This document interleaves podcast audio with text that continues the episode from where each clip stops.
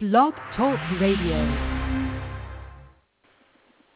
Well, hello everybody and welcome to Book Journeys Radio. My name is Dr. Angela Lauria. I am the founder of the Author Incubator and creator of the Difference Process, 10 Steps for Writing a Book That Makes a Difference. And each week on Book Journeys Radio, we talk to authors about their experience writing their books and really get a handle on what it takes to become a published author, what I call an author who has transformed. You guys are all authors in transformation, and the people that are on the other side of that journey have so much to offer. Everybody's book journey is unique, but we can all learn from people who have been there before.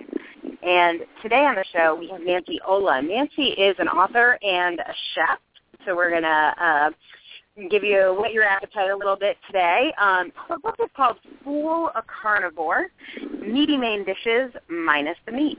And you can follow along as we talk to Nancy at foolacarnivore.com. That's Fool, F-O-O-L-A, carnivore.com. Nancy, thank you so much for being with us. Oh, you're welcome. Thanks for having me, Angela. Terrific. Well, so Nancy, tell us about Fool a Carnivore. What is it about? I know it's a cookbook, and I haven't tried any of the recipes yet, though I am staring at them right now. So tell us about the book. Wonderful. Fool a Carnivore is a cookbook that helps meat lovers enjoy tasty meatless meals. I decided to stop eating meat over 30 years ago, and the meals I make almost every night please my carnivore family and friends. I cook about 5 nights a week, and I really believe in not having to compromise my principles, but still being respectful of the fact that I may have folks that enjoy eating meat. So it's not all pasta primavera at your house. It's not all pasta primavera, and my book has no tofu either. So I think meat eaters want to eat food that looks and tastes like what they're used to eating. And there's some terrific products out there right now called meat, that I've coined, called meat analogs. A number of great companies have done sausage and ground meat and chicken and turkey products that really can fool meat eaters if they're prepared in the right way and with great sauces and a lot of creativity. So let me ask why. I mean, on this show, we focus on people who want to make a difference with their books. And let me ask why meatless? Why was that important to you? I know it's been a long journey for you, but what's your message there? Well, you know, I think that people, it pleases me no end to have someone say to me that they were able to fool a family member into enjoying a dish that was healthier for them, lower in calories, lower in cholesterol.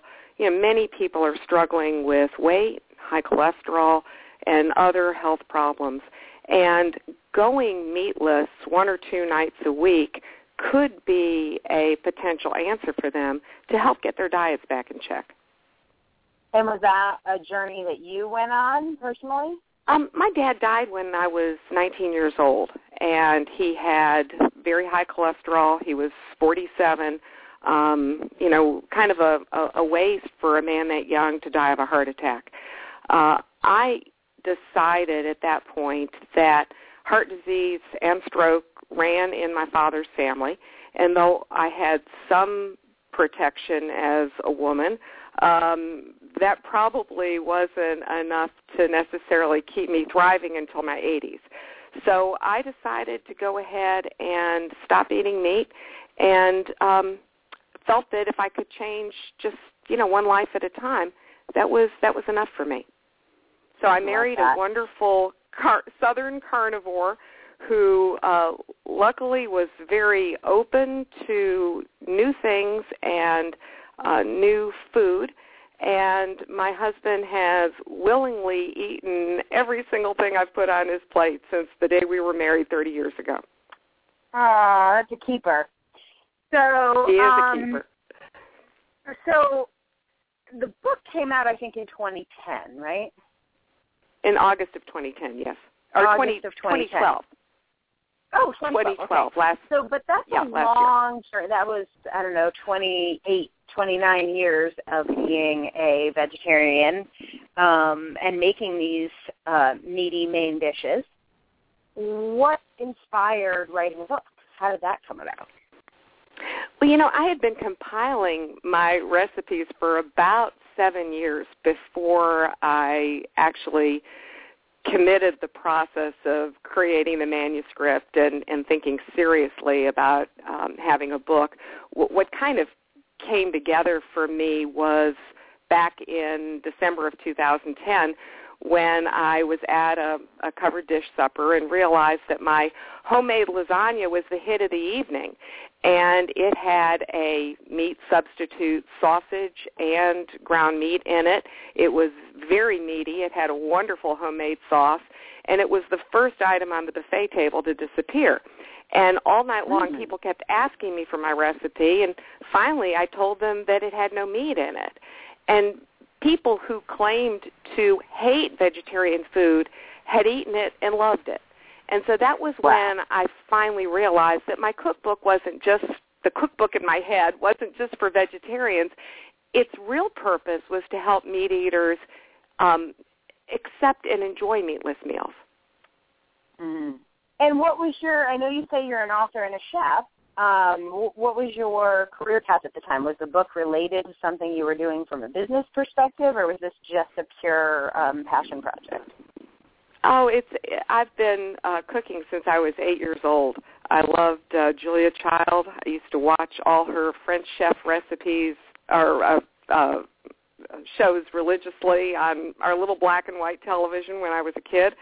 And I have always loved feeding other people. I have an Italian mother, so the Italian background always wants you to mangia, and we show our love through food. But in terms of my career path, I'm an attorney. I've been an attorney for 35 years, and that's probably one of the reasons why it was harder for me to allocate the time to write a book. Wow. So let's start there. Tell us about writing the book and how, with a busy career like that, did you make time to do this? Well, I finally decided that I needed to get serious about it. And I, you know, a lot of people think of lawyers as just the, you know, the mouthpieces. We're talking all the time. But actually, in my practice, I'm not a litigator. I do real estate and business law. And so I'm constantly writing. I'm drafting contracts, agreements, memos, letters, covenants, restrictions, all kinds of things for my clients.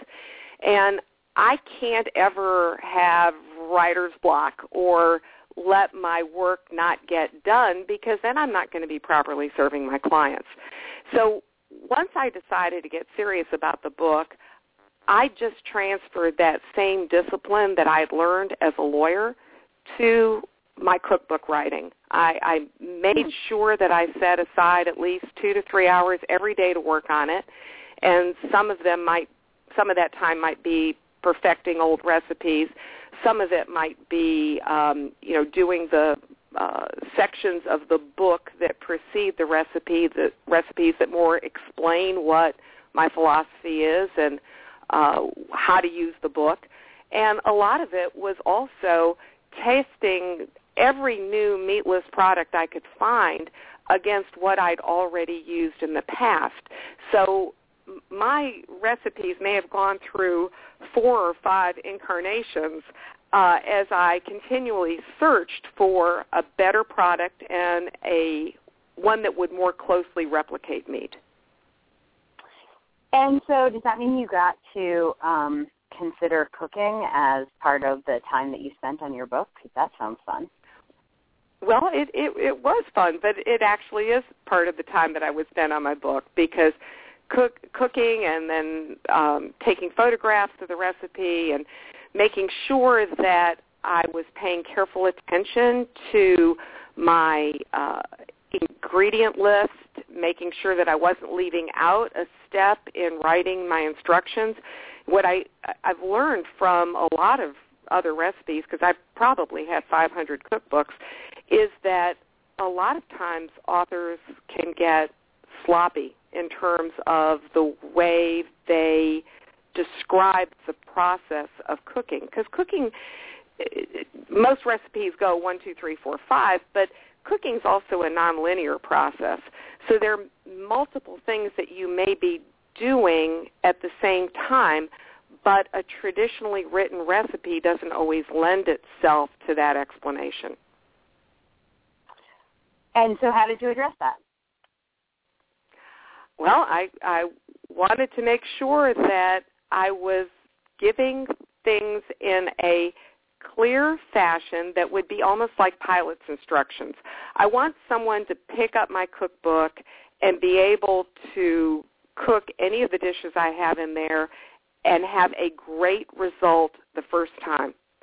And so I tried to put kind of a little bit of a homey and folksy flavor to my book. I want you to feel as though you're almost sitting across the kitchen table with me, and I'm sharing or confiding my secrets for how I've been able to get products that aren't meat, plant-based protein, to look and taste like meat. Yeah, and I will say the cover has pictures of 4 dishes that there's no way I would not know. I would never guess that they weren't real meat. So, and I can practically smell them on the page. They look so delicious. Well, so tell me, for you, when you were writing this book, you got this idea, I'm going to turn this into a book, then you got serious. Here's my question. Why were you doing it? What did you think success was? Were you trying to be the next Julia Child? Like, what did you want to get out of the experience? I guess actually seeing my book in print, to see a goal that I'd had for so long finally realized was my end, and finding that the actual marketing of a book is so much more complicated and time-consuming than the process of writing it. You know, I know most authors think that the writing is the hard part, but there you have control over the outcome. And once you let your book go into the world, you no longer have control over whether or not it's going to find its audience. So I always felt that even if I never made a dime from the book, the fact that I was actually writing it and being able to go ahead and express my thoughts about a subject that I'd long felt was an important one was fulfilling to me. Wow. And did you get more than your bargain for? Have the results been, having it published and in your hand is one thing. Have you been able to make an impact with the book? Well, I would love to have more book sales. What author wouldn't? But yeah, I am pleased that the people that I have touched have responded so positively. You know, I've got 7 5-star reviews on Amazon. I've got folks who email me and write me about what a difference the book has made in their lives. I have a friend who's lost 40 pounds just cooking without meat. So wow. That's fabulous to me. Yeah, that is super fabulous. And I think that when we get really clear on what we want from our books, and set the kind of goals that you set, we often get, more than we bargained for. We get more because we're open to whatever is coming. So, so what do you wish that you knew? If you had to do this all over again, and you had all the knowledge you have today, but you're starting your book now, what would you do differently?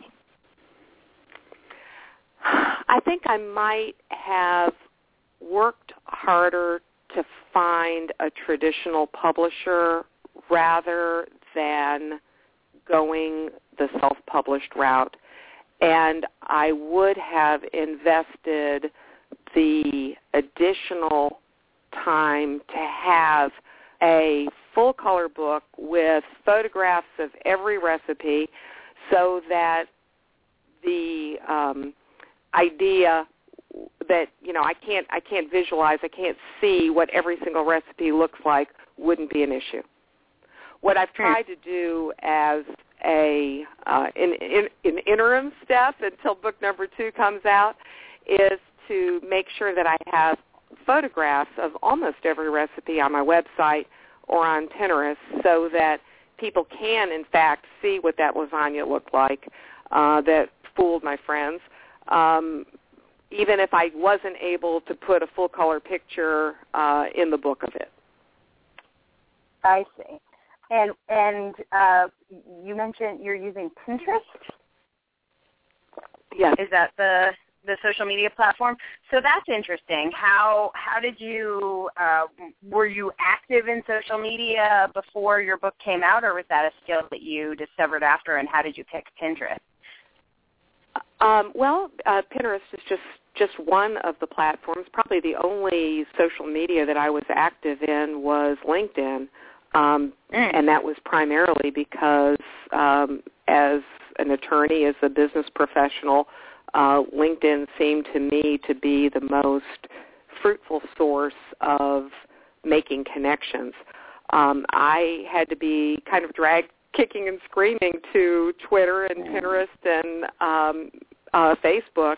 I personally don't have a Facebook page just for myself as an individual, but I had to get one for Fool a Carnivore. And who dragged you kicking and screaming? How did you come to learn about it? Oh, I had a few good friends who helped me a great deal. One of them is Gina Elliott, and she's been very instrumental in helping me and advising me along the way. And so let's talk about that. Let's talk about the help that you need as an author, whether it's with writing, promoting, or publishing. How did you get the help that you had, and then what would you advise other people to do to get that help and support? I guess I would say to not be afraid to reach out and identify what you do well and what you don't do as well, and get assistance in the things that may be challenging for you. I did not have an agent. I tried to get a couple of agents interested in my concept, but I ultimately figured out how to get it published myself.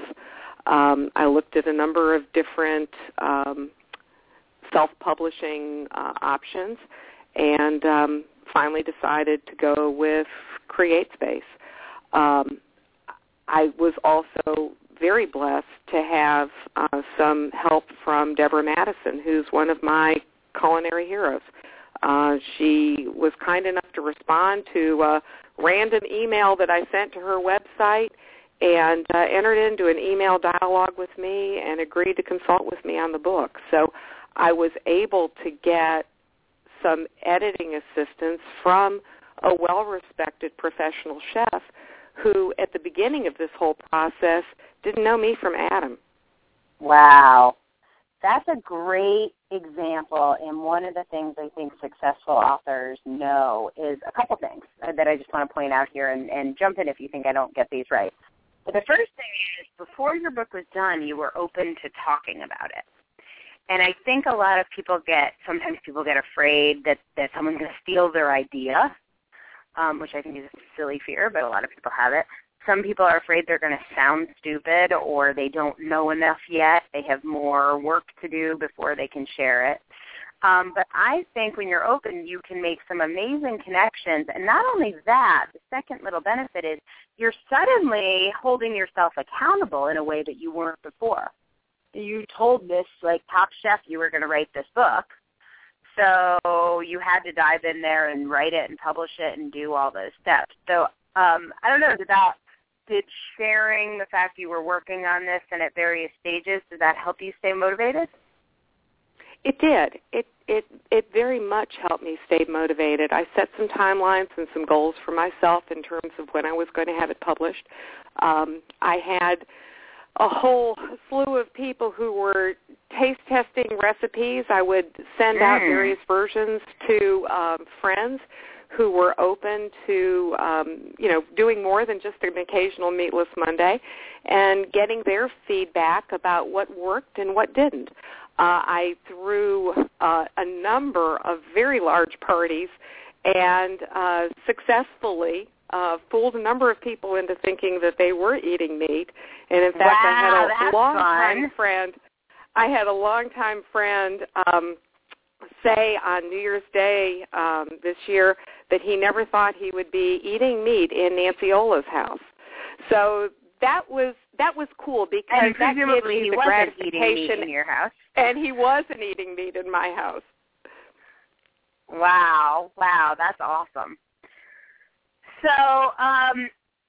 So you wrote your book, the process of assembling all these. There's a lot of front material where you give us a lot of background, and then there's how many recipes are in here? About 100, I think. There's got to be about 100. So get about 100 recipes, and then there's a little bit. There's an index that probably took a while. Some works cited. There's a lot of descriptive copy around the recipes. So how long was the process of actually getting the manuscript finalized? I would say that was about 6 or 7 months of pretty consistent work. When you were focused, yes. Book, yes. And the book went through actually 3 or 4 edits. I had a friend of mine who is an English professor up in Pennsylvania do one edit. I had an edit from CreateSpace. Deborah Madison helped me with some of the editing, and then I had another friend help me as well. So I had input from a lot of people, and that was very beneficial. I didn't take everyone's editing suggestions because ultimately it was my book. But I did learn from each of their comments and was so glad that I had them as a resource. Yeah, I love that. So let's talk about good advice, bad advice, and maybe even something in between, good advice you don't want to take. How did you know what advice to listen to and what advice to ignore? Well, I think that ultimately comes down to, at the end of the day, your name is on the manuscript and your name's on the finished book. So you have to have that independent judgment and conviction of what feels true and authentic to you. There were some pieces of advice that, may have been hard to listen to. And I really tried to open my mind so that I could understand the person's perspective and take the best of what they had to offer, but ultimately it still had to be my choice. Right. And did you get advice that conflicted with each other? Like one person would say one thing and somebody else would say something else and they were at odds? In a few cases, we had a lot of controversy over N-dashes and M-dashes, which I've had that conversation. Like way above my pay grade. And so what was your tiebreaker? How did you make the decisions about what you were going to go with? Oh, I guess in every case it was a little bit different. I mean, there were some things where, do you actually spell out tablespoon? Do you do a TBS? Right. And I tried to go with what made the most sense to me. So that's the best I can say. That's fantastic. And the important thing for me was to be consistent. And I mean, I can pull up cookbooks that are well-made cookbooks from major publishing houses that have typos and errors and inconsistencies in them, and it absolutely drives me crazy. So one of the things that was important to me was to try to get the book as close to being, I don't like to use the word perfect, but as is the best work product that I could do before I gave birth to it. And then let's talk about the publishing process a little. You said you self-published, but did you attempt to publish with a bigger publisher? No, actually I didn't. After I wasn't able to interest an agent in my concept, I immediately started looking at the various self-publishing options like Lulu and iUniverse and Author House and CreateSpace, and I ultimately decided to go with CreateSpace because of its connection to Amazon.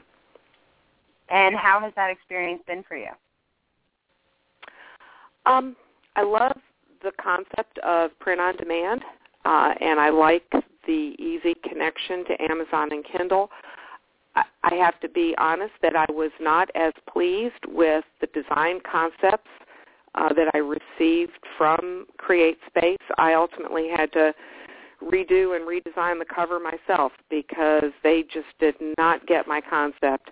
I also was concerned because errors kept creeping into each one of the proofs that I would receive, and they wouldn't have been in my original manuscript. So having to proofread the book in 3 different proofs 3 times was kind of an unnecessarily time-consuming process.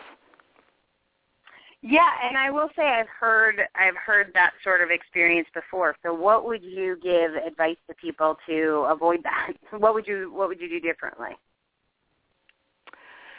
You know, that's a really good question. I probably would have more seriously investigated some of the other publishing houses and tried to get author feedback. People that's that a I great respected. Piece of advice. Talk to people that use this service provider for sure. Right, and I don't know how much experience the editors I was working with had with cookbooks. So if I was writing a children's book, a cookbook, a novel, I might try to target a company that was very familiar with doing that type of work. Okay, and so mixed, mixed bag of experience there, but the book comes out, and just throughout the process from the time you started writing your book and then through the publishing and then in the last year or two that you've been marketing the book, what was different than you expected? Like, how did you expect things to go, and then you're like, oh, I didn't expect this? Well, I think I didn't expect that it would take so long to build an audience. I think that everyone who publishes the book believes that the world's waiting for their book. They know how much time and effort and love they've put into it, and to not have the world embrace it with open arms is a little bit of an eye-opening experience. But I feel very good and very positive about what I've done with the book. I have 9 videos on YouTube of me cooking some of the recipes in the book. I never would have had that experience if I wasn't trying to get the word out and promote the book. So the book has tested me and made me grow in ways that I never could have imagined at the outset. I love that. What's the best thing to come out of being an author? For me, the best thing has been, are you familiar with the old 1960s movie, Guess Who's Coming to Dinner? Yes, of course. It was with Katharine Hepburn and Sidney Poitier, and I've often felt that there are millions of vegetarians out there who don't get dinner invitations, or when people do invite them, there's this awkwardness because no one has any idea what to serve them. And so, okay, you can have the salad course, and I'm going to put 3 vegetables on your plate and hope that you like dessert. So if my book can do one thing, it would be to make people receptive about having folks who might have different dietary persuasions over to dinner, because if you've got Fool a Carnivore, you can actually cook for them, something that will please them and your family. I love it. That's a great story. Well, Nancy Olah is the author of Fool a Carnivore. You can absolutely find her book on Amazon.com, and you can also go to foolacarnivore.com. Nancy, thanks for being with us. Thank you, Angela. And we'll be back next week on Book Journeys Radio, where we change the world one book at a time. Begins, the rest is still unwritten.